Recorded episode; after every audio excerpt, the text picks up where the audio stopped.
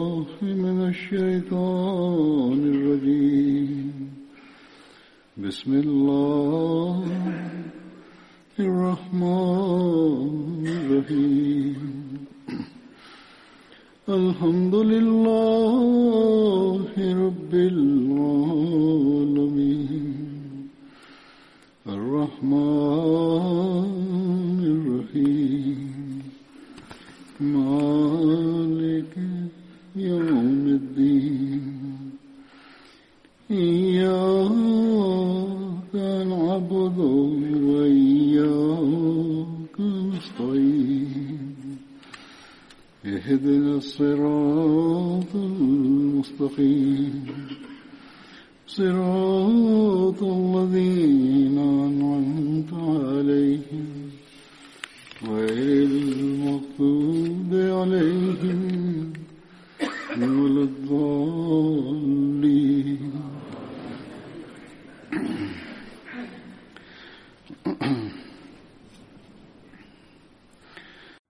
நான் இன்று எடுத்துக்கூற இருக்கின்ற சஹாபாக்களில் முதலாவது சஹாபியின் பெயர் அஸ்ரத் அபு முலைல் பின் அஸ்ஹர் ஆகும் இவர்களின் தாயாரின் பெயர் உம்மே ஆமர் பின் அஷ்ரஃப் ஆகும் மேலும் இவர் அன்சார்களின் ஔஸ் கோத்திரத்தை சார்ந்தவர் இவர்களுக்கு பதர் மற்றும் உஹத் போர்களில் கலந்து கொள்வதற்கான நற்பேறு கிடைத்தது ஒரு அறிவிப்பின் அடிப்படையில்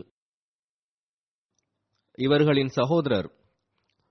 அபு ஹபீப் பின் அஸ்கர் அவர்களும் பத்ர் மற்றும் பிற போர்களில் கலந்து கொண்டார்கள் அடுத்ததாக அத்ரத் அனஸ் பின் மாஸ் அன்சாரி அவர்களுடையதாகும் சில அறிவிப்புகளில் அன்னாரின் பெயர் உனைஸ் என்றும் வந்துள்ளது அவர்கள் அன்சார்களின் ஹஸ்ரஜ் கோத்திரத்தின் கிளையான பனு நஜாரை சார்ந்தவர்கள் ஆவார்கள் அன்னாரின் தாயாரின் பெயர் உம்மே அனாஸ் பின் ஹாலிஸ் ஆகும் அன்னார் பத்ர் உஹத் அஹல் உட்பட அனைத்து போர்களிலும்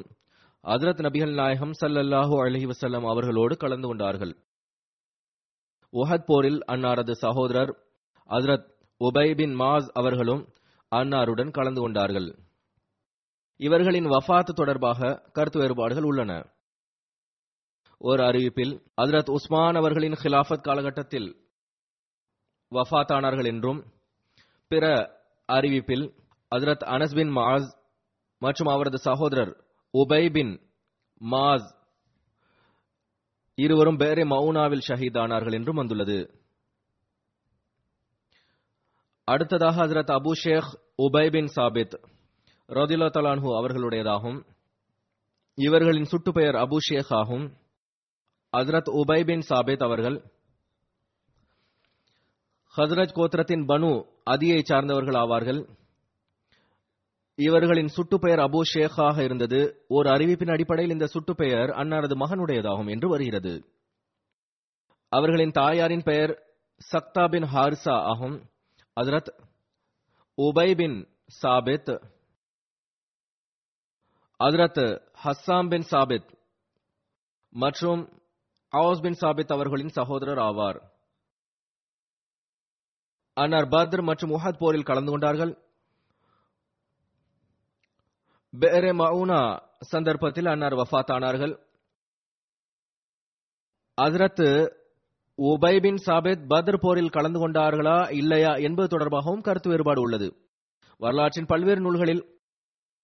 இப்னு இசா கூறுகின்றார்கள் ஹசரத் உபை பின் சாபித் இஸ்லாத்திற்கு முந்தைய காலகட்டத்திலே வஃத்தாகிவிட்டார்கள் பத்ர் மற்றும் உஹத் போர்களில் கலந்து கொண்டது அவர்களது மகன் அபு ஷேக் பின் உபை பின் சாபித் ஆகும் என்று கூறியுள்ளார்கள் ஆனால் அல்லாமா இபின் ஹிஷாம் அவர்கள் பத்ர் போரில் கலந்து கொண்டவர்களில் அஜரத் அபு ஷேக் உபை பின் சாபித் அவர்களையும் சேர்த்துள்ளார்கள் அஜரத் உபை பின் சாபித் அவர்களின் வஃபா தொடர்பாக அறிவிப்புகளிலிருந்து தெரிய வருவது என்னவென்றால் அன்னார் பேரே மவுனா சம்பவ நாளன்று வஃபாத்தானார்கள் ஆனால் சில அறிவிப்புகளில் உஹத் போரில் அன்னார் வஃபாத்தானார்கள் என்றும் வருகின்றது எவ்வாறு இருப்பினும் உஹது போரில் ஷஹீதான நபர் அன்னார் அல்ல என்றும் மாறாக அது அன்னாரின் சகோதரர் ஆஸ் பின் சாபித் ஆவார்கள் என்பதும் அறிவிப்புகளிலிருந்து தெரிய வருகின்றது அடுத்த சஹாபியின் பெயர் ஹசரத் அபு புர்தா பின் நியார் ஆகும் இவர்களின் சுட்டு பெயர் அபு புர்தா ஆகும் அபு புர்தா தனது சுட்டுப்பெயரால் புகழ் பெற்றிருந்தார்கள் அவர்களின் பெயர் ஹானி ஆகும் ஒரு அறிவிப்பில் அன்னாரது பெயர் ஹாரிஸ் என்றும் இன்னொரு அறிவிப்பில் மாலிக் என்றும் வந்துள்ளது அன்னார் பனு கதா கோத்திரத்தின் பலி குடும்பத்தை சார்ந்தவர்கள் ஆவார்கள் அஜரத் அபு புர்தா அஜரத் பரா பின் ஆசிப் அவர்களின் மாமா ஆவார்கள் இன்னொரு அறிவிப்பில் அஜரத் அபு புர்தா அவர்கள் அஜரத் பராபின் ஆசிப் அவர்களின் தந்தையின் சகோதரர் ஆவார்கள் என்றும் வந்துள்ளது இரண்டாவது பையத்தை ஒகுபாவில் கலந்து கொண்டார்கள் இது தவிர பத்ர் உஹத் அகழ் உட்பட அனைத்து போர்களிலும் ஹசரத் நபிகள் நாயகம் சல்லாஹூ அலி வசல்லம் அவர்களோடு கலந்து கொண்டார்கள் மக்காவற்றின் நாளன்று பனு ஹார்சாவின் கொடியானது ஹசரத் அபு புர்தா அவர்களிடத்தில் இருந்தது ஹசரத் அபு அப்ஸ் மற்றும் ஹசரத் அபு புர்தா இஸ்லாத்தை ஏற்றுக்கொண்ட போது இந்த இருவரும் பனு ஹார்சாவின் கோத்திரத்தின் சிலைகளை உடைத்தனர் அதாவது தமது கோத்திரத்தின் சிலைகளை உடைத்தனர்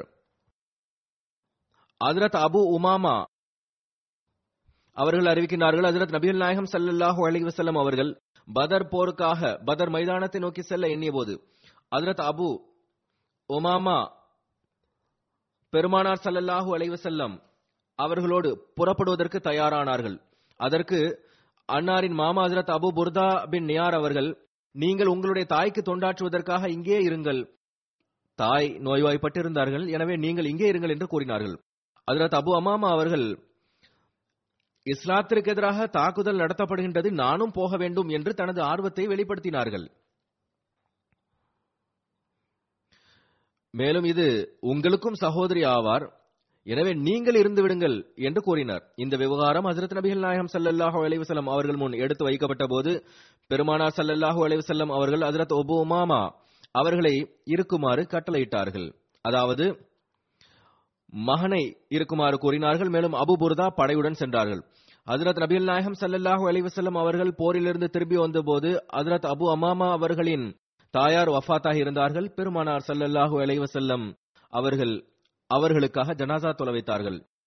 உஹத் போர் நாளன்று முஸ்லிம்களிடம் இரண்டு குதிரைகள் இருந்தன ஒரு குதிரை பெருமானார் சல்லல்லாஹு அலுவலம் அவர்களிடத்தில் இருந்தது அதன் பெயர் அசக்ஃபாகும் மற்றொரு குதிரை அதிரத் அபு புர்தா அவர்களிடம் இருந்தது அதன் பெயர் முலாஃபே ஆகும் அசரத் அபு புர்தா பின் நியார் அவர்கள் அறிவிக்கின்றார்கள் அசரத் நபிகள் நாயகம் சல்லல்லாஹு அலஹி வசல்லம் அவர்கள் சில கோத்திரங்களிடத்தில் சென்று அவர்களுக்காக துவா செய்தார்கள் ஆனால் ஒரு கோத்திரத்தை மட்டும் அன்னார் விட்டுவிட்டார்கள் அவர்களிடத்தில் செல்லவில்லை இந்த விஷயம் அந்த கோத்திரத்தினருக்கு வருத்தத்தை ஏற்படுத்தக்கூடியதாக இருந்தது அதனால் அவர்கள் என்ன காரணம் என்று தமது ஒரு நண்பரின் செல்வத்தை சோதனையிட்ட போது அவரின் போர்வையில் ஒரு மாலை கிடைத்தது அது நம்பி ஒப்படைக்கப்பட்டவற்றிலிருந்து ஏமாற்றி எடுக்கப்பட்டதாக இருந்தது பிறகு அம்மக்கள் அந்த மாலையை திருப்பிக் கொடுத்தார்கள் பெருமானார் சல்லல்லாஹு அலைவு செல்லம் அவர்கள் அதன் பிறகு அவர்களிடம் சென்று அவர்களுக்காகவும் துவா செய்தார்கள் அஜரத் அபு புர்தா அவர்கள் ஹசரத் அலி அவர்களோடு அனைத்து போர்களிலும் கலந்து கொண்டார்கள்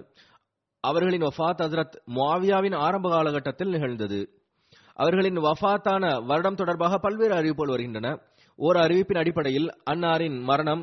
ஹிஜ்ரி நாற்பத்தி ஒன்னாவது ஆண்டு நிகழ்ந்தது என்றும் இன்னொரு அறிவிப்பில் ஹிஜ்ரி நாற்பத்தி இரண்டாவது ஆண்டு என்றும் மற்றொன்றில் ஹிஜ்ரி நாற்பத்தி ஐந்தாம் ஆண்டு என்றும் வருகின்றது அதரத் பராபின் ஆசிப் அவர்கள் அறிவிக்கின்றார்கள் பெருமானார் சல்லல்லாஹூ அலைவசல்லம் அவர்கள் ஹஜ்ஜு பெருநாள் நாளன்று தொழுகைக்கு பிறகு எங்களை நோக்கி இவ்வாறு கூறினார்கள் அதாவது எவர் நம்மை போன்று தொழுதாரோ மேலும் நம்மை போன்று குர்பானி கொடுத்தாரோ அவர் சரியாக குர்பானி கொடுத்தார் மேலும் எவர் தொழுகைக்கு முன்பாக குர்பானி கொடுத்தாரோ அந்த ஆடு இறைச்சிக்காக மட்டுமே கொடுக்கப்பட்டதாகும் அதாவது அது குர்பானி ஆகாது பெருநாள் தொழுகைக்கு முன்பாக குர்பானி கொடுப்பது என்பது இறைச்சி சாப்பிடுவதற்காக ஆட்டை அறுத்தது போன்றே ஆகும் என்று கூறினார்கள் அதற்கு அதிரத் அபு புர்தாபின் நியார் அவர்கள் அதாவது எந்த சஹாபியை பற்றி நாம் பார்த்து வருகின்றோமோ அந்த சஹாபி எழுந்து நின்று கூறினார் அல்லாஹவின் தூதர் அல்லாஹூ அலஹி வசலம் அவர்களே நான் தொழுகைக்காக வருவதற்கு முன்பே குர்பானி கொடுத்து விட்டேன் இன்றைய நாள் உண்ணுவதற்கும் பருகுவதற்கும் உரிய நாளாகும் என்று எண்ணி நான் விரைவாகவே சாப்பிட்டுவிட்டு வீட்டில் உள்ளவர்களுக்கும் அக்கம் பக்கத்தில் உள்ளவர்களுக்கும் கூட உண்ண கொடுத்தேன் என்றார் அதற்கு பெருமானார் சல்லல்லாஹு அலிவசலம் அவர்கள் இந்த ஆடு இறைச்சிக்காக மட்டுமே வெட்டப்பட்டது உம்முடைய குர்பானி ஏற்றுக்கொள்ளப்படாது என்று கூறினார்கள் அதற்கு ஹசரத் அபு புர்தா அவர்கள் என்னிடத்தில் ஒரு வயதை உடைய ஆடுகள் இருக்கின்றன அந்த ஆடு இறைச்சியை கொண்ட இரு ஆடுகளை விட சிறந்ததாகும் அதாவது நல்ல கொழுத்த ஆடுகளாகும் என்று கூறினார்கள் ஆடு ஒன்றுதான் ஆனால் அது ஒரு ஆடு இரண்டு ஆடுகளுக்கு சமமாக நன்கு கொளுத்ததாகும் அதை நான் என் தரப்பிலிருந்து குர்பானி கொடுத்தால் போதுமானதா என்று வினவினார்கள் அதற்கு பெருமானார் சல்லல்லாஹு செல்லும் அவர்கள் சரி செய்யுங்கள் ஆனால் உங்களுக்கு பிறகு வேறு யாருக்கும் இது போதுமானதாக இருக்காது என்றார்கள் உங்களுக்கு அனுமதி உள்ளது ஆனால் உங்களுக்கு பிறகு வேறு யாருக்கும் அனுமதி இல்லை பிற அதீஸ்களும் இதே கூறுகின்றன அதாவது பெருநாளுக்கு பிறகு குர்பானி கொடுக்க வேண்டும் இரண்டாவது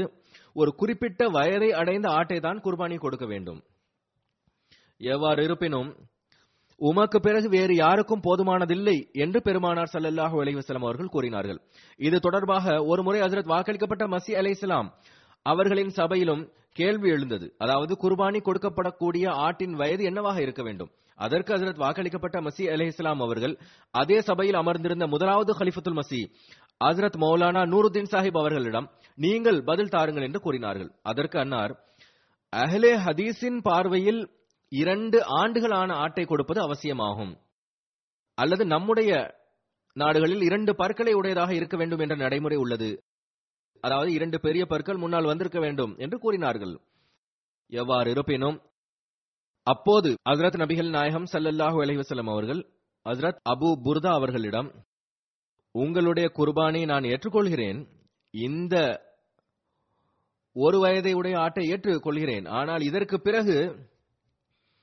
இந்த அனுமதி வேறு யாருக்கும் இல்லை மாறாக வயதை அடைந்த ஆட்டை குர்பானி கொடுக்க வேண்டும் என்று கூறினார்கள் இந்த நடைமுறைதான் நமது ஜமாத்திலும் உள்ளது அல்லது நமது மார்க்க தீர்ப்புகளும் நான் கூறியது போன்று ஹசரத் வாக்களிக்கப்பட்ட மசி அலி இஸ்லாம் அவர்களின் கூற்றுக்கேற்பவே உள்ளன அடுத்த சஹாபி ஹசரத் அசத் பின் யசீத் ஆவார்கள் ஹசரத் அசதின் தந்தையின் பெயர் யசீத் பின் அல் ஃபாக்கே ஆகும் மேலும் அவர்கள் அன்சார்களின் ஹஸ்ரஜ் கோத்திரத்தின் கிளையான பனு ஜுரைக்கை சார்ந்தவர்கள் ஆவார்கள் ஆனால் பதர் போர் மற்றும் உஹத் போரில் அசரத் நபி நாயகம் சல்லாஹ் அலி வஸ்லாம் அவர்களோடு கலந்து கொண்டார்கள் அல்லாமா இபின் இசாக் அவர்கள் இவர்களுடைய பெயரை அசத் என்று எழுதாமல் சாத் பின் யசீத் என்று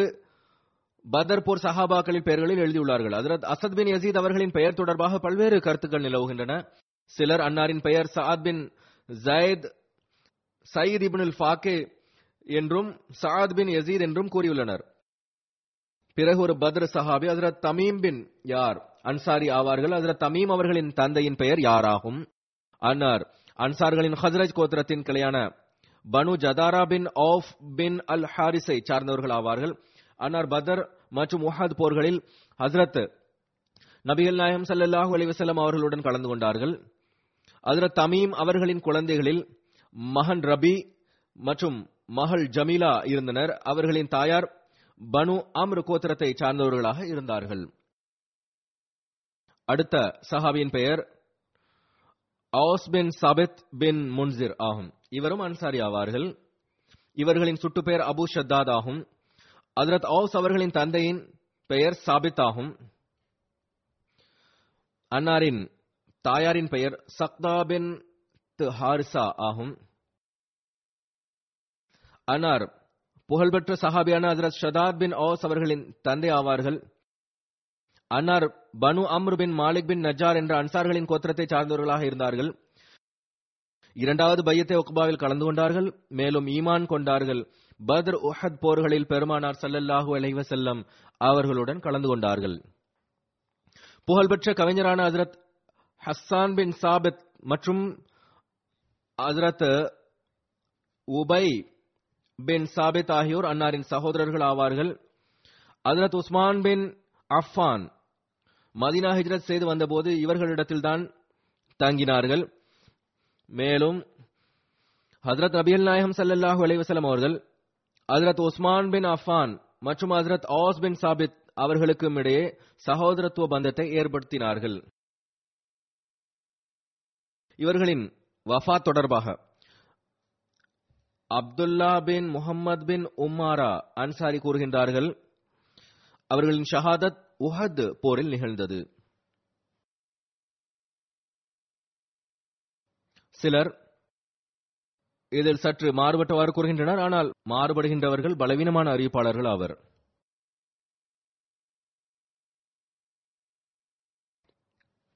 அடுத்து கூறப்போகின்ற சஹாபியின் பெயர் ஹசரத் சாபித் பின் ஹன்சா ஆகும்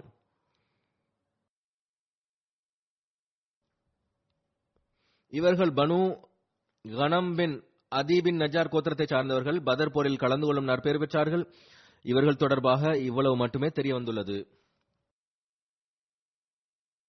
பிறகு அதரத் ஆஸ் பின் அஸ் சாமித் என்ற ஒரு சஹாபி பத்ர் சஹாபி ஆவார்கள் பதர் போரில் கலந்து கொண்டார்கள் அதரத் ஆஸ் பின் சாமித் அதிரத் உபாதா பின் சாமித் அவர்களினுடைய சகோதரர் ஆவார்கள் அதிரத் ஓஸ் அவர்கள் பத்ர் உஹத் உட்பட பிற போர்களில் ஹசரத் நபி நாயகம் சல்லாஹூ அலிவசலம் அவர்களோடு கலந்து கொண்டார்கள் ஹசரத் நபி சல்லாஹூ அலிவசலம் அவர்கள் அதிரத் அவுஸ் பின் சாமித் மற்றும் முர்சத் பின் அபி முர்சித் அல் கனவி ஆகியோருக்கிடையே சகோதரத்துவ பந்தத்தை ஏற்படுத்தினார்கள் அறிவிப்புகளில் வருகின்றது அசரத் ஆஸ் அவர்கள் தமது மனைவி ஹொயலா பெந்த் மாலிக் அவர்களோடு ஜிஹார் செய்தார்கள் ஜிஹார் என்பது அரபு நாட்டிலிருந்த ஒரு நடைமுறையாகும் அதாவது தமது மனைவியை தாய் என்று கூறிவிடுதல் அல்லது சகோதரி என்று கூறிவிட்டு அவர்களை தம் மீது ஹராமாக்கிக் கொள்ளுதல் ஆகும் அதாவது நீ எனது தாயாவாய் என்று கூறி மனைவியை தம்மீது அறாமாக்கி கொண்டனர் இஸ்லாம் இந்த சடங்கை ஒழித்தது மேலும் இவ்வாறு கூறுவதனால் தலாக் ஆகிவிடாது தாய் என்றோ சகோதரி என்றோ கூறினால் தலாக் ஆகிவிடாது என்று கட்டளையிட்டது இது நிச்சயமாக ஒரு வீணான விஷயமாகும் இஸ்லாம் இதற்கு தண்டனையாக பரிகாரமும் எடுத்துரைத்துள்ளது அதரத் ஔஸ் அவர்கள் பரிகாரத்தை வழங்குவதற்கு முன்பாகவே தமது மனைவியோடு உறவு கொண்டார்கள் அதற்கு பெருமானார் சல்லல்லாஹு அலைவசலம் அவர்கள் அவரிடம் இது தவறாகும் பதினைந்து சா அளவு அதாவது அறுபது ஏழைகளுக்கு உணவளியுங்கள் என்று கூறினார்கள் அதாவது அறுபது ஏழைகளுக்கு உணவளிப்பது அதற்கான பரிகாரமாகும் என்றார்கள் ஜிஹார் தொடர்பாக திருக்குறானிலும் கட்டளை உள்ளது அல்லாஹ் திருக்குறானில் கூறுகின்றான் الذين يظاهرون منكم من نسائهم ما هن أمهاتهم إن أمهاتهم إلا اللائي ولدنهم وإنهم ليقولون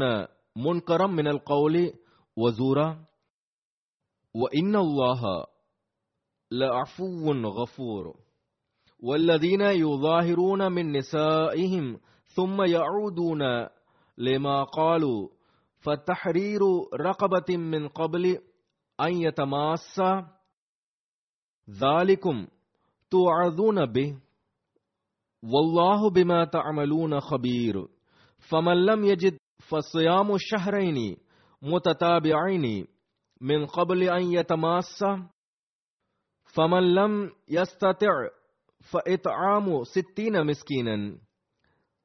ذلك لتؤمنوا بالله ورسوله وتلك حدود الله وللكافرين عذاب أليم அதாவது உங்களுள் எவர்கள் தம் மனைவிகளை தாய் அழைத்து விடுகின்றனரோ அவர்களின் தாயாக அவர்கள் ஆகிவிடுவதில்லை அவர்களை பெற்றெடுத்தவர்களே அவர்களின் தாய்மார்கள் அவர் நிச்சயமாக அவர்கள் விரும்பத்தகாததும் பொய்யானதுமான கூற்றை கூறுகின்றனர் நிச்சயமாக அல்லாஹ் பாவங்களை அழித்து விடுபவனும் மிக்க மன்னிப்பவனும் ஆவான் தங்கள் மனைவிகளை தாயென்று அழைத்து பின்னர் தாங்கள் கூறியதன்பால் மீண்டும் திரும்பி விடுபவர்கள் கணவன் மனைவியாக அவ்விருவரும் ஒருவரையொருவர் தொடுவதற்கு முன்னர் ஓர் அடிமையை விடுதலை செய்ய வேண்டும் இது உங்களுக்கு கூறப்படுகின்ற அறிவுரையாகும் நீங்கள் செய்பவற்றை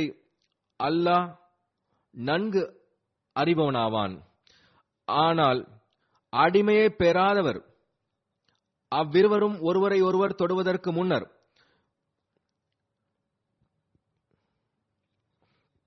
இரண்டு மாதங்கள் தொடர்ச்சியாக நோன்பு நோக்க வேண்டும் இவ்வாறு செய்ய இயலாதவர் அறுபது ஏழைகளுக்கு உணவளித்தல் வேண்டும் இக்கட்டளையானது நீங்கள் அல்லாஹ்விடத்தும் அவனது தூதரிடத்தும் நம்பிக்கை கொள்வதற்கேயாகும்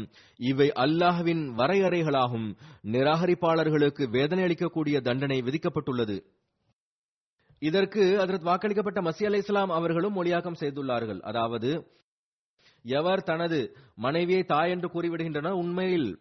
அவள் அவனது தாயாக ஆக முடியாது ஏனென்றால் எந்த பெண் மூலமாக அவர்கள் படைக்கப்பட்டனரோ அந்த பெண்களே தாய் ஆவார்கள் எனவே இவர்களின் இக்கூற்று அறிவுக்கு புறமானதும் முற்றிலும் பொய்யுமாகும் மேலும் இறைவன் மன்னிக்கக்கூடியவனாவான் எவர்கள் தாய் என்று கூறிவிடுகின்றார்களோ அதற்கு பிறகு அந்த கூற்றிலிருந்து திரும்பினால் பிறகு தமது மனைவியை தொடுவதற்கு முன்பு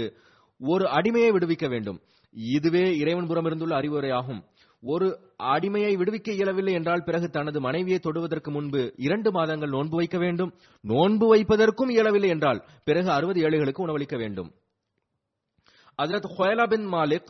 பின் சலபா அறிவிக்கின்றார்கள் அதாவது இந்த சஹாபியின் மனைவி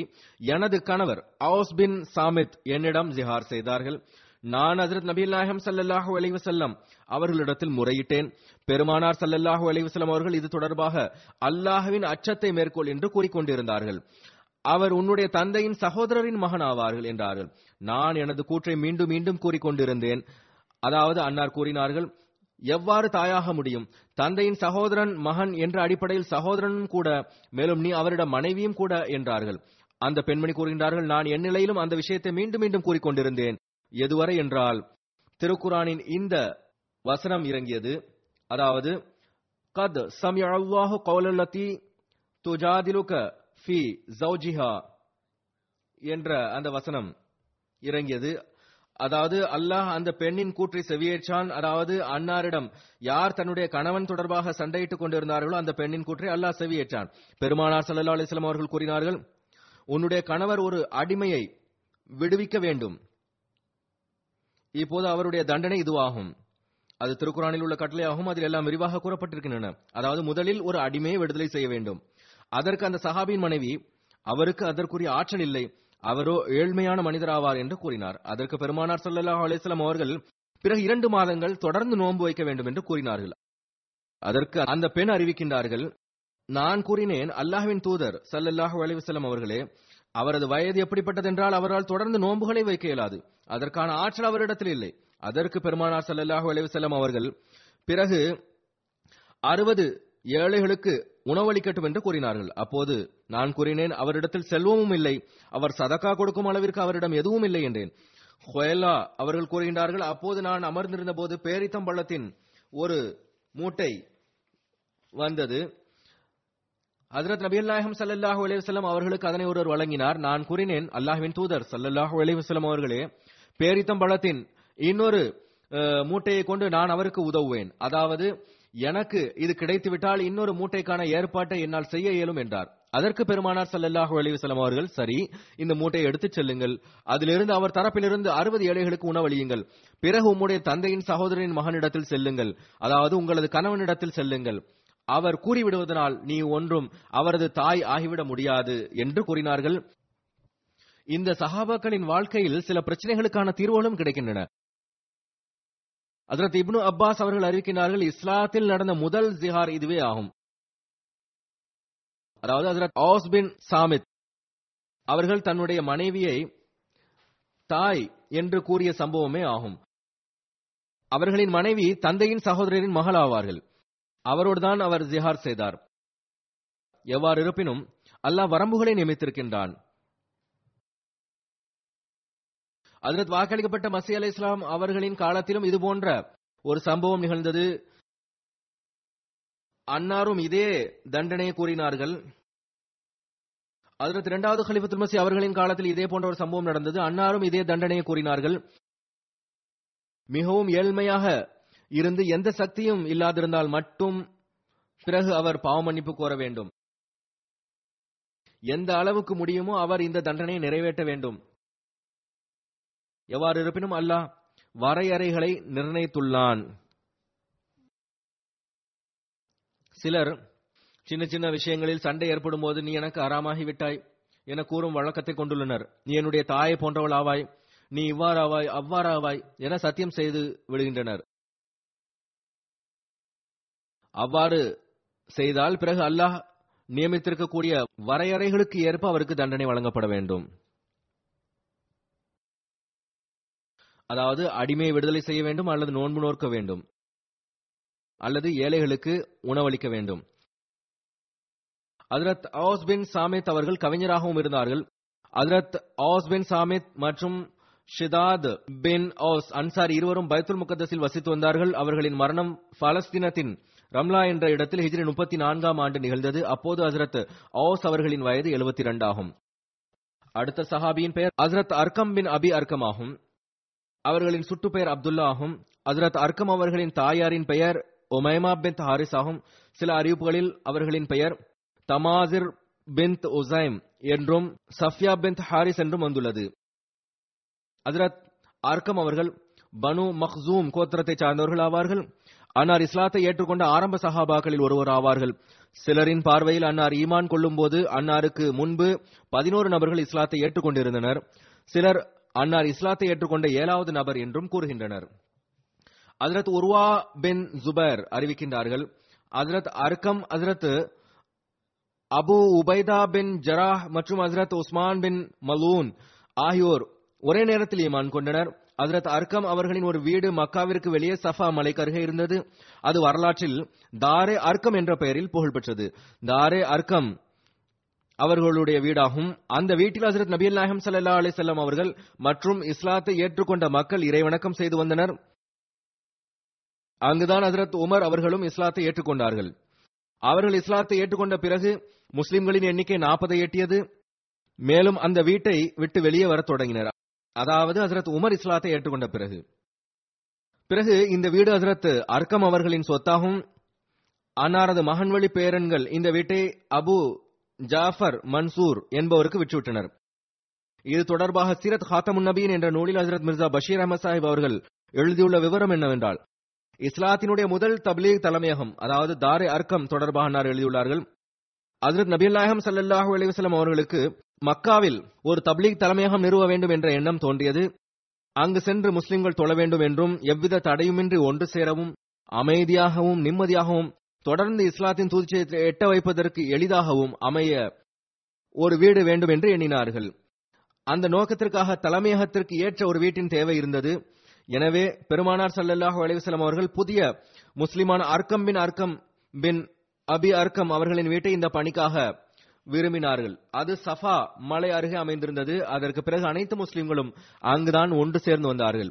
அங்குதான் தொழுது வந்தார்கள் உண்மையை தேடக்கூடியவர்களும் அங்கேயே வந்தார்கள் அதாவது மார்க்கத்தை தேடி இஸ்லாத்தின் தூது செய்தியை கேட்பதற்காகவும் புரிவதற்காகவும் அங்கு வந்தார்கள் அதாவது ஹசரத் நபீல் நாயகம் சல்லாஹூ அலிவசல்லம் அவர்களின் நெருக்கத்தில் இருந்து அருள் பெற வேண்டும் என்பதற்காகவும் வந்தார்கள் ஹசரத் நபீல் நாயகம் சல்லாஹூ அலிவசல்லாம் அவர்கள் அவர்களுக்கு இஸ்லாத்தின் தூது செய்தியை ஏற்ற வைத்தார்கள் இதன் காரணமாகவே இந்த வீட்டிற்கு வரலாற்றில் ஒரு குறிப்பான புகழ் இருக்கின்றது மேலும் தாருல் இஸ்லாம் என்ற பெயராலும் அறியப்படுகிறது அதற்கு நபி நாயகம் சல்லாஹ் அலிவசலம் அவர்கள் ஏறக்குறைய மூன்று வருடங்கள் தாரே அர்க்கமில் பணி செய்தார்கள் அதாவது நபித்துவத்தின் நான்காம் ஆண்டு அதை அன்னார் தலைமையகமாக ஆக்கினார்கள் மேலும் ஆறாம் ஆண்டின் இறுதி வரை அன்னார் அதில் தமது பணியை தொடர்ந்தார்கள் வரலாற்று ஆசிரியர்கள் எழுதுகின்றார்கள் தாரே அர்க்கமில் இஸ்லாத்தை ஏற்றுக்கொண்ட இறுதி நபர் அதிரத் உமர் ஆவார்கள் அவர்கள் இஸ்லாத்தை ஏற்றுக்கொண்டதன் காரணமாக முஸ்லிம்களுக்கு அதிக வலு சேர்ந்தது மேலும் அவர்கள் தாரை அறுக்கமை விட்டு வெளியேறி பகிரங்கமாக தப்லீக் செய்ய ஆரம்பித்தார்கள்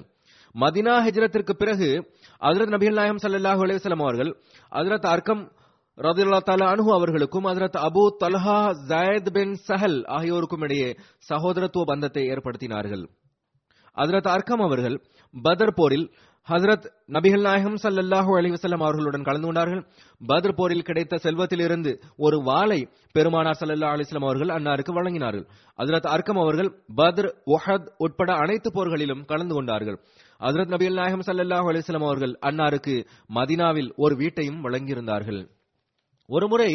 ஹசரத் நபிகள் நாயகம் சல்லல்லாஹூ அலிவசல்லம் அவர்களை சதகா ஒருமுறை ஹசரத் நபிகள் நாயகம் சல்லல்லாஹூ அலிவசல்லம் அவர்கள் இவர்களை சதக்கா வசூல் செய்வதற்காக நியமித்து அனுப்பினார்கள் வரலாற்றில் வருகிறது ஹசரத் அர்க்கம் அவர்கள் உடன்படிக்கையிலும் இருந்தார்கள் அதாவது இஸ்லாம் வருவதற்கு முன்பு ஏழைகளுக்கு உதவி செய்வோம் என்று சிலர் உறுதிமொழி எடுத்தனர் அதில் ஹசரத் நபிகள் நாயம் சல்லா அலிஸ்லாம் அவர்களும் அடங்குவர் ஹசரத் அர்க்கம் அவர்களின் மகன் உஸ்மான் பின் அர்க்கம் அவர்கள் அறிவிக்கின்றார்கள் என்னுடைய தந்தையாரின் வஃபாத் ஹிஜ்ரி ஐம்பத்தி மூணாம் ஆண்டு நிகழ்ந்தது அப்போது அன்னாரின் வயது எண்பத்தி மூணு ஆகும் சிலர் ஹிஜ்ரி ஐம்பத்தி ஐந்தாம் ஆண்டு அவர்கள் வஃபாத்தானார்கள் என்றும் கூறுகின்றனர் அதாவது வயது தொடர்பாக கருத்து வேறுபாடு உள்ளது அதாவது எண்பதாக இருந்தது அல்லது அதைவிட சற்று அதிகமாகும் என்கின்றனர் அதில் தர்க்கம் அவர்கள் தனது ஜனாதா தொழுகை அதில் சாத் பின் அபி வக்காஸ் அவர்கள் தொலை வைக்க வேண்டும் என்று உயிர் எழுதியிருந்தார்கள் இந்த சஹாபி வஃத்தான போது அதில் சாத் ரதில்லத்தலானு அவர்கள் அக்லீக் என்ற இடத்தில் இருந்தார்கள் அது மிகவும் தொலைதூரத்தில் உள்ள இடமாகும் மர்வான் கூறினார்கள் அதிரத் நபி சல்லாஹ் அலிசல்லம் அவர்களது ஒரு சஹாபி ஏதாவது ஒரு இல்லாத மனிதரின் காரணமாக அடக்கம் செய்யப்படாமல் இருக்க முடியுமா என்றும் அவர் இல்லாததினால் இந்த சஹாபியின் உடலை அவர் வரும் வரை வைக்க வேண்டுமா என்றும் கேட்டுவிட்டு அன்னாரின் ஜனாதா தொழுகையை தானே நடத்த எண்ணினார்கள் ஆனால் உபைதுல்லா பின் அர்க்கம் அவர்கள் மர்வானின் பேச்சை கேட்கவில்லை மேலும் சாத் பின் அபி வகாஸ் வந்தபோது அசரத் அர்க்கம் அவர்களின் ஜனாதா தொழுகை நிறைவேற்றப்பட்டது மேலும் ஜன்னத்துல் பக்கையில் நல்லடக்கம் செய்யப்பட்டார்கள் இவர்கள் தொடர்பாக ஒரு அறிவிப்பில் இவ்வாறு வருகின்றது அதாவது ஒருமுறை ஹசரத் அர்க்கம் அவர்கள் பயத்தில் முக்கத்த செல்வதற்காக பயண எண்ணம் கொண்டார்கள் ஹசரத் நபி அல்லாஹம் சல்லாஹூ அலி வசலம் அவர்களிடத்தில் வந்து பயணத்திற்கான அனுமதியை வேண்டினார்கள் அப்போது பெருமானார் சல்லல்லாஹூ அலி வசலம் அவர்கள் அன்னாரிடம் நீங்கள் ஏதேனும் தேவையுடனோ அல்லது தொழில்நோக்கத்திற்காகவோ பைத்துல் முகத்தி செல்கின்றீர்கள் என்று வினவினார்கள் அதற்கு ஹசரத் அர்க்கம் அவர்கள் இவ்வாறு பதில் கூறினார்கள் அதாவது அல்லாஹ்வின் தூதர் அவர்களே எனது தாய் தந்தையர் உங்கள் மீது அர்ப்பணமாகட்டுமாக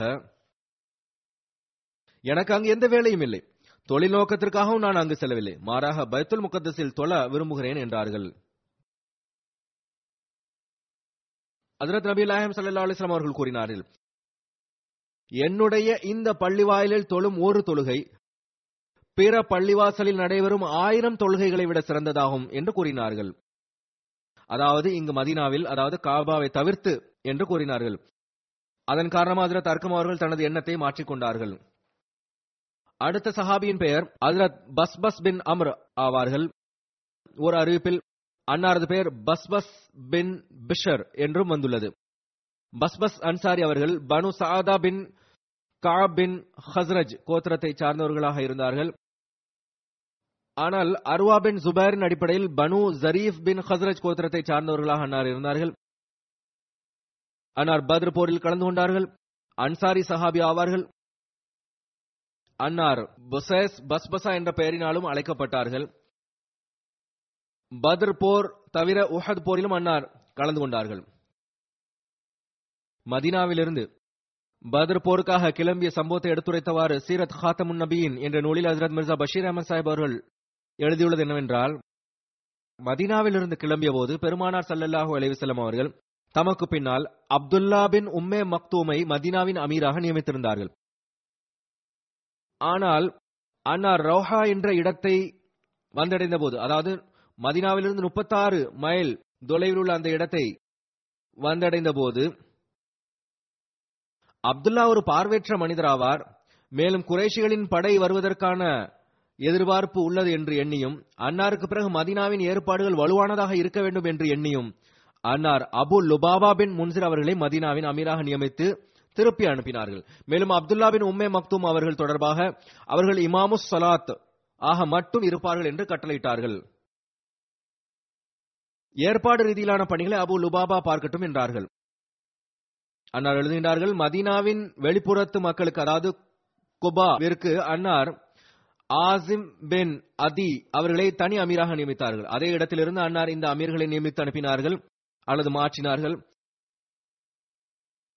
அந்த இடத்திலிருந்து அன்னார் பசீஸ் அல்லது பஸ் பஸ் மற்றும் அதி பின் அதி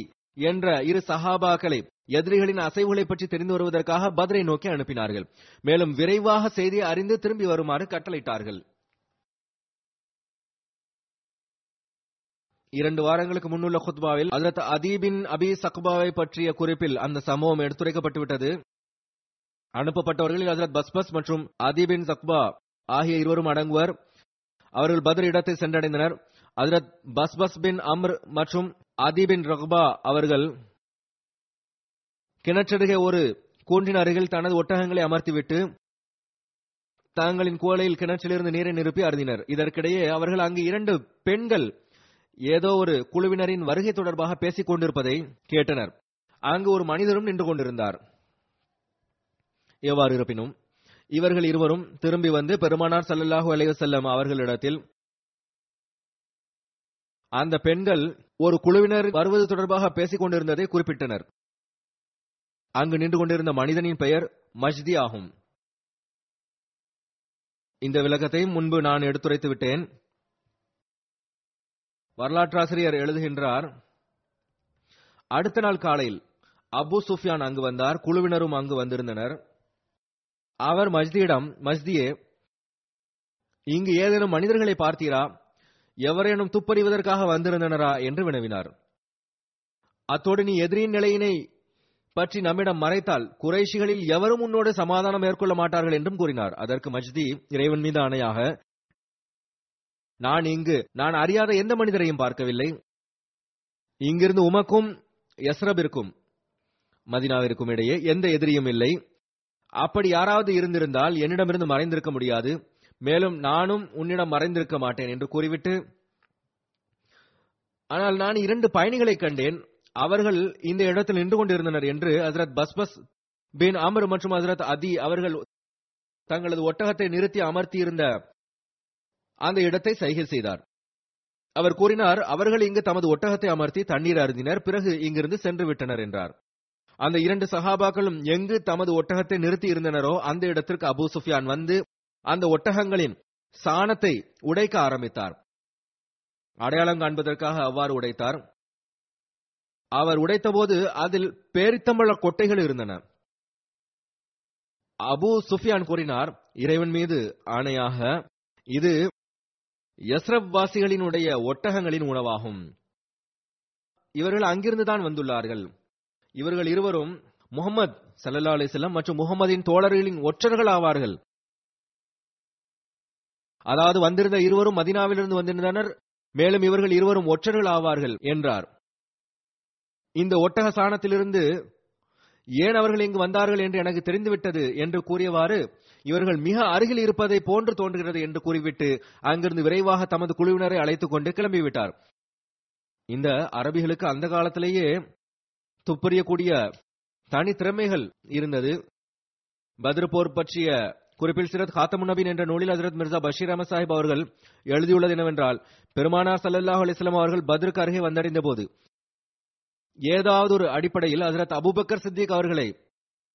தமக்கு பின்னால் அமர வைத்துக் கொண்டு இஸ்லாமிய பழையை விட்டு சற்று முன்னேறி சென்றார்கள் இது தொடர்பாக அறிவிப்புகள் இல்லை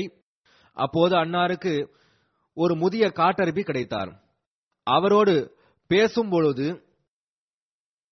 அப்போது குறைஷிகளின் படை பத்ருக்கு மிக அருகில் வந்தடைந்து விட்டது என்ற செய்தி தெரிய வந்ததும் திரும்பி வந்தார்கள் மேலும் ஹசரத் அலி ஜுபைர் பின் அவாம் மற்றும் சாத் பின் வகாஸ் போன்றோரை நிலைமையை தெரிந்து வருவதற்காக முன்னே அனுப்பினார்கள் ஒரு அறிவிப்பில் அனுப்பப்பட்டவர்களில் ஹசரத் பஸ் பஸ் அவர்களும் அடங்குவார்கள் என்று வருகிறது முதலில் இவர்கள் குழுவினர்களின் செய்தியை சேகரிப்பதற்காக சென்றிருந்தார்கள் இப்போது படை வந்து கொண்டிருக்கிறது என்பது தெரிய வந்தபோது அந்த படையை பற்றிய செய்தியை சேகரிப்பதற்காக இவர்களை அனுப்பினார்கள் அவர்களில் இவர்களும் அடங்குவார்கள் இவர்கள் பதர் பள்ளத்தாக்கை சென்றடைந்த போது திடீரென்று சில மக்கத்து மக்கள் ஒரு நீரூற்றிலிருந்து தண்ணீர் நிரப்பிக் கொண்டிருப்பதை கண்டனர்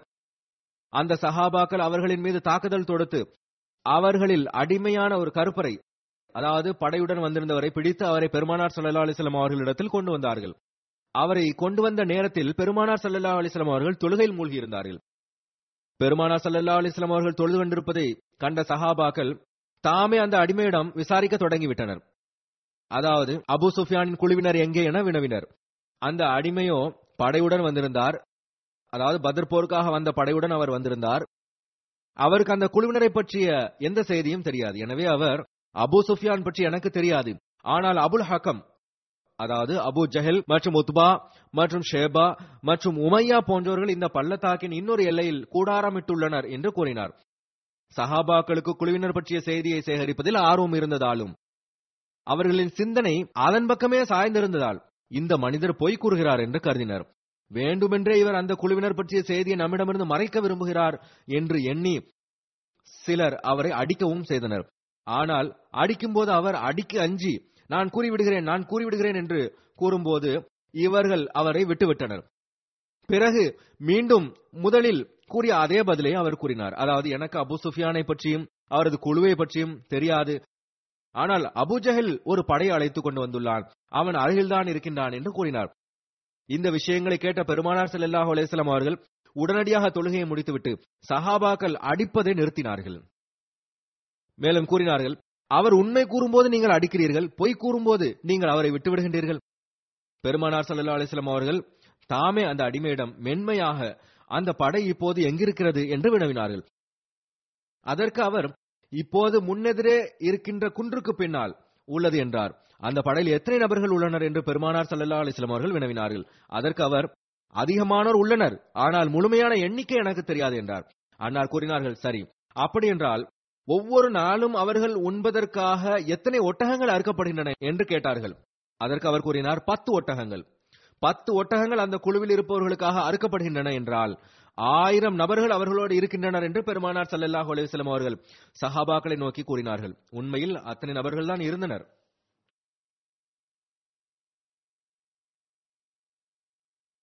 அடுத்த சஹாபி அதிர சால்பா பின் அம்ரு அன்சாரி ஆவார்கள் அதுல சால்பா அவர்கள் பனு நஜார் கோத்திரத்தை சார்ந்தவர்கள் ஆவார்கள் அன்னாரின் தாயாரின் பெயர் கப்ஷா ஆகும் இவர்கள் புகழ்பெற்ற கவிஞரான ஹசரத் ஹஸான் பின் சாபித் அவர்களின் சகோதரி ஆவார்கள் அதுல சால்பா பதர் உட்பட அனைத்து போர்களிலும் பெருமானா சல்லா அலிஸ்லாம் அவர்களுடன் கலந்து கொண்டார்கள் அன்னார் பனு சல்மாவின் சிலைகளை உடைத்த சஹாபாக்களில் ஒருவர் ஆவார்கள் அன்னாரின் மரணம் ஹசரத் உமர் அவர்களின் ஹிலாபத் காலகட்டத்தில் ஜசர் போரில் அதாவது பாலத்து போரில் ஹிஜ்ரத் பதினான்காம் ஆண்டு என்றும் அல்லது திப்ரியில் ஹிஜ்ரி பதிமூணாம் ஆண்டு என்றும் வந்துள்ளது இந்த போர் ஈரானியர்களோடு நடந்ததாகும் இந்த போரில் இரு தரப்பினரும் அபு உபைதா அவர்களின் தலைமையில் முஸ்லிம்களின் படையும் பமன் ஜாஸ்வியாவின் தலைமையில் ஈரானிய படையும் ஃபுராத் நதியில் நேரெதிரே வந்தனர் நதியை கடந்து சென்று போர் செய்வதற்காக ஒரு பாலம் கட்டப்பட்டது இந்த அடிப்படையில் தான் இது பாலத்து போர் என்றும் கூறப்படுகிறது சிலரின் பார்வையில் அவர்களின் வஃத் ஹசரத் உஸ்மான் அவர்களின் ஹிலாபத் காலகட்டத்தில் மதினாவில் நிகழ்ந்தது என்றும் வருகிறது அடுத்த சஹாபியின் பெயர் ஹசரத் சாலபா பின் கனமா ஆகும் ஹசரத் சாலபாவின் பெயர் ஓர் அறிவிப்பில் சாலபா பின் அனுமா என்றும் வந்துள்ளது ஹசரத் சாலபாவின் தாயாரின் பெயர் ஜுஹேரா பின் ஆகும் அன்னார் அன்சார்களின் கோத்தரமான பனு சல்மாவை சார்ந்தவர்கள் ஆவார்கள் இரண்டாவது பயத்தை ஒக்குபாவில் கலந்து கொண்டு அதில் நபின் நாயகம் சல்லாஹு அலிவசலம் அவர்களின் கையில் பைய செய்த எழுபது சஹாபாக்களில் அதில் சாயல்பாவும் ஒருவராவார் அதில் சாயல்பா இமான் கண்டபோது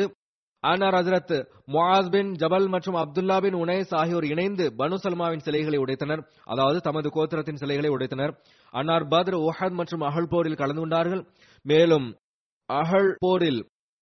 ஹுபைரா பின் அபி வஹப் ஹசரத் சாயல்பாவை ஷஹீதாக்கினான் இன்னொரு அறிவிப்பில் அடிப்படையில் ஹசரத் சாலபா அவர்கள் ஹைபர் போரின் போது ஷஹீதானார்கள் என்றும் வந்துள்ளது அடுத்த சஹாபி ஹசரத் ஜாபிர் பின் ஹாலித் ஆகும் ஹசரத் ஜாபிர் பின் ஹாலித் அன்சார் கோத்திரமான பனு தினாரை சார்ந்தவர்கள் ஆவார்கள் ஹசரத் ஜாபிர் பின் ஹாலித் பத்ர் மற்றும் முஹத் போரில் கலந்து கொண்டார்கள் அடுத்த சஹாபி ஹசரத் ஹாரிஸ் பின் நொமான் பின் உமையா அன்சாரி ஆவார்கள் ஹசரத் ஹாரிஸ் அவர்கள் அன்சார்களின் ஆஸ் கோத்திரத்தை சார்ந்தவர்கள் ஆவார்கள் அன்னார் பத்ர் போர் மற்றும் முஹத் போரில் பெருமானார் சல்லாஹ் அலிவசலம் அவர்களுடன் கலந்து கொண்டார்கள் மேலும் அன்னார் ஹசரத் அப்துல்லா பின் ஜுபேர் மற்றும் ஃபுவாத் பின் ஜுபேர் அவர்களின் சிறிய தந்தை ஆவார்கள் சஃபேன் போரின் போது ஹசரத் அலி அவர்கள் தரப்பிலிருந்து கலந்து கொண்டார்கள் பிறகு ஹசரத் ஹாரிஸ் பின் அனஸ் அன்சாரி என்ற சஹாபி இவர்களின் தாயாரின் பெயர் உமே ஷரீக் ஆகும் தந்தை அனஸ் பின் ராஃபே அன்னாருடைய தாயாரும் இஸ்லாத்தை ஏற்றுக்கொண்டார்கள் பெருமானார் சல்லாஹ் அலிவசல்லாம் அவர்களிடம் பயிர் செய்தார்கள் ஹசரத் ஹாரிஸ் அவர்கள் அவுஸ் கோத்திரத்தின் கிளையான பனு அப்தே அஷ் அலை சார்ந்தவர்கள் ஆவார்கள்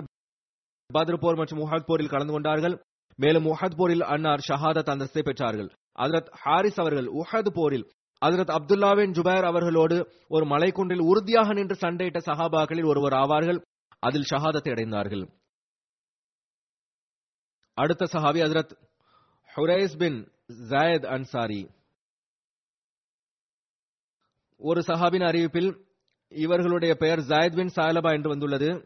அதரத் ஹுரைஸ் அவர்கள் ஹசரஜ் கோத்திரத்தின் கிளையான பனு ஜாயத் பின் ஹாரிஸ் கோத்திரத்தை சார்ந்தவர்கள் அவர்கள் அன்னார் தமது சகோதரர் ஹசரத் அப்துல்லாவோடு பதர் போரில் கலந்து கொண்டார்கள் அவர்களுக்கு பாங்கு பற்றி கனவு காட்டப்பட்டது ஆனால் உஹத் போரில் கலந்து கொண்டார்கள் இவர்களின் சகோதரருக்கும் பாங்கு தொடர்பான வார்த்தைகள் கூறப்பட்டது பிறகு அடுத்த சஹாபியின் பெயர் ஹசரத் ஹாரிஸ் பின் அஸ் இமா ஆகும் அதிரத் ஹாரிஸ் பின் அசீமா அன்சார்களின் கோத்தரமான பனு நஜாரை சார்ந்தவர்கள் ஆவார்கள் பேரே மவுனா சம்பவ நாளன்று ஷஹீதானார்கள் அதிரத் நபீல் நாயம் சல்லாஹ் அலிஸ்லாம் அவர்கள் ஹாரிஸ் மற்றும் யஸ்ரத் சுஹைபின் சனான் இவர்களுக்கு இடையே சகோதரத்துவ பந்தத்தை ஏற்படுத்தியிருந்தார்கள்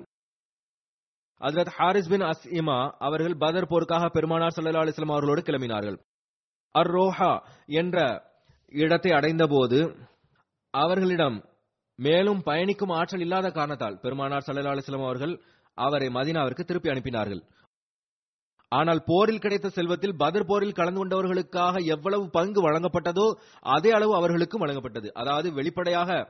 அன்னார் போரில் கலந்து கொள்ளவில்லை ஆனால் ஒரு உத்வேகத்துடன் கிளம்பினார்கள் உடல் இயலாமையினால் நோய்வாய்ப்பட்டிருந்ததனால் திருப்பி அனுப்பப்பட்டார்கள் ஆனால் அவர்களின் எண்ணம் மற்றும் ஆர்வத்தை கண்டு பெருமானார் விளைவு அலைவசலம் அவர்கள் அவர்களையும் பதர்போர் சகாபாக்களில் இணைத்துக் கொண்டார்கள் அன்னார் உஹத் போரில் கலந்து கொண்டார்கள் அந்த நாளன்று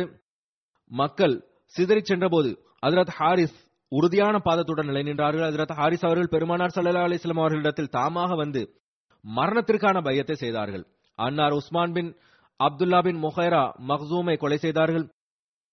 அதாவது ஹாரிஸ் அவர்கள் பிறகு அவரின் போர் ஆடைகளையும் போர் ஆயுதங்களையும் எடுத்துக்கொண்டார்கள் அதில் ஈட்டியும் வாளும் இருந்தன பெருமானார் சல்லா அலிஸ்லாம் அவர்கள் அந்த பொருளை அன்னாருக்கே வழங்கினார்கள் பெருமானா சல்லா அலிஸ்லாம் அவர்களுக்கு உஸ்மான் பின் அப்துல்லா கொல்லப்பட்ட செய்தி கிடைத்தபோது எல்லா புகழும் இறைவனுக்கே என்று கூறினார்கள் அவன் மிக பயங்கரமான எதிரியாக இருந்தான் ஒரு இணைப்பாளனாவான் ஊஹது போரில் பெருமானார் சல்லா அலிஸ்லாம் அவர்களுக்கு இழப்பை ஏற்படுத்த வேண்டும் என்பதற்காக முழுமையான ஆயுதங்களுடன் அவன் வந்திருந்தான் ஊஹது போர் நாளன்று பெருமானார் சல்லல்லாஹ் அலிவசல்லாம் அவர்கள் எனது பெரிய தந்தை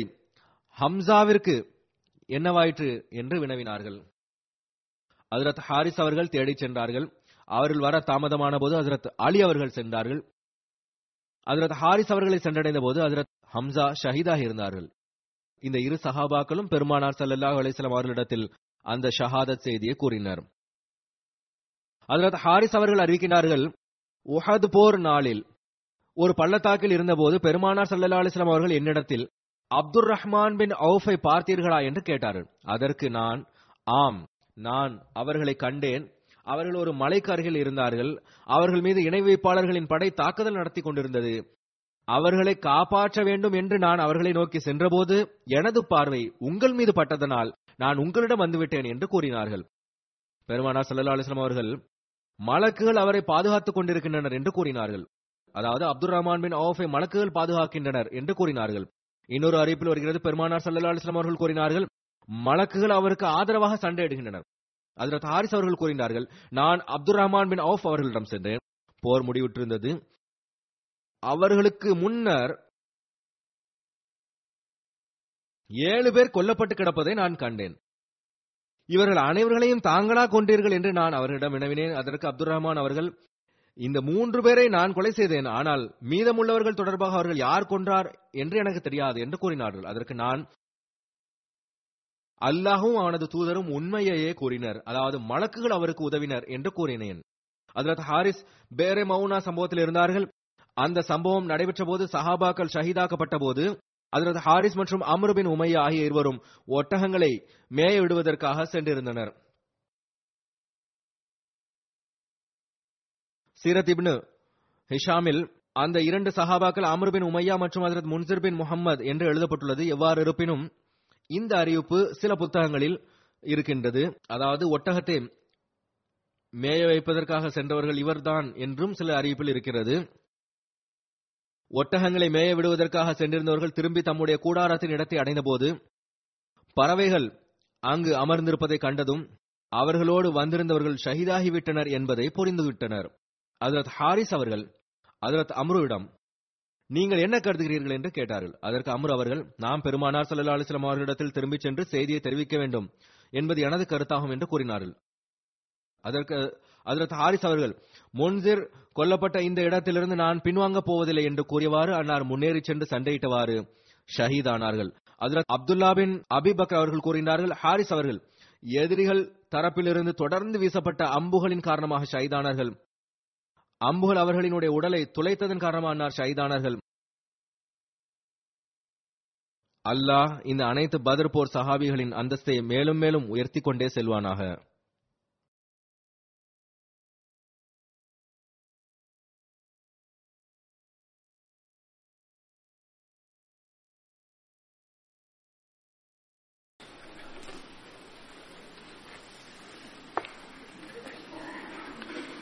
الحمد لله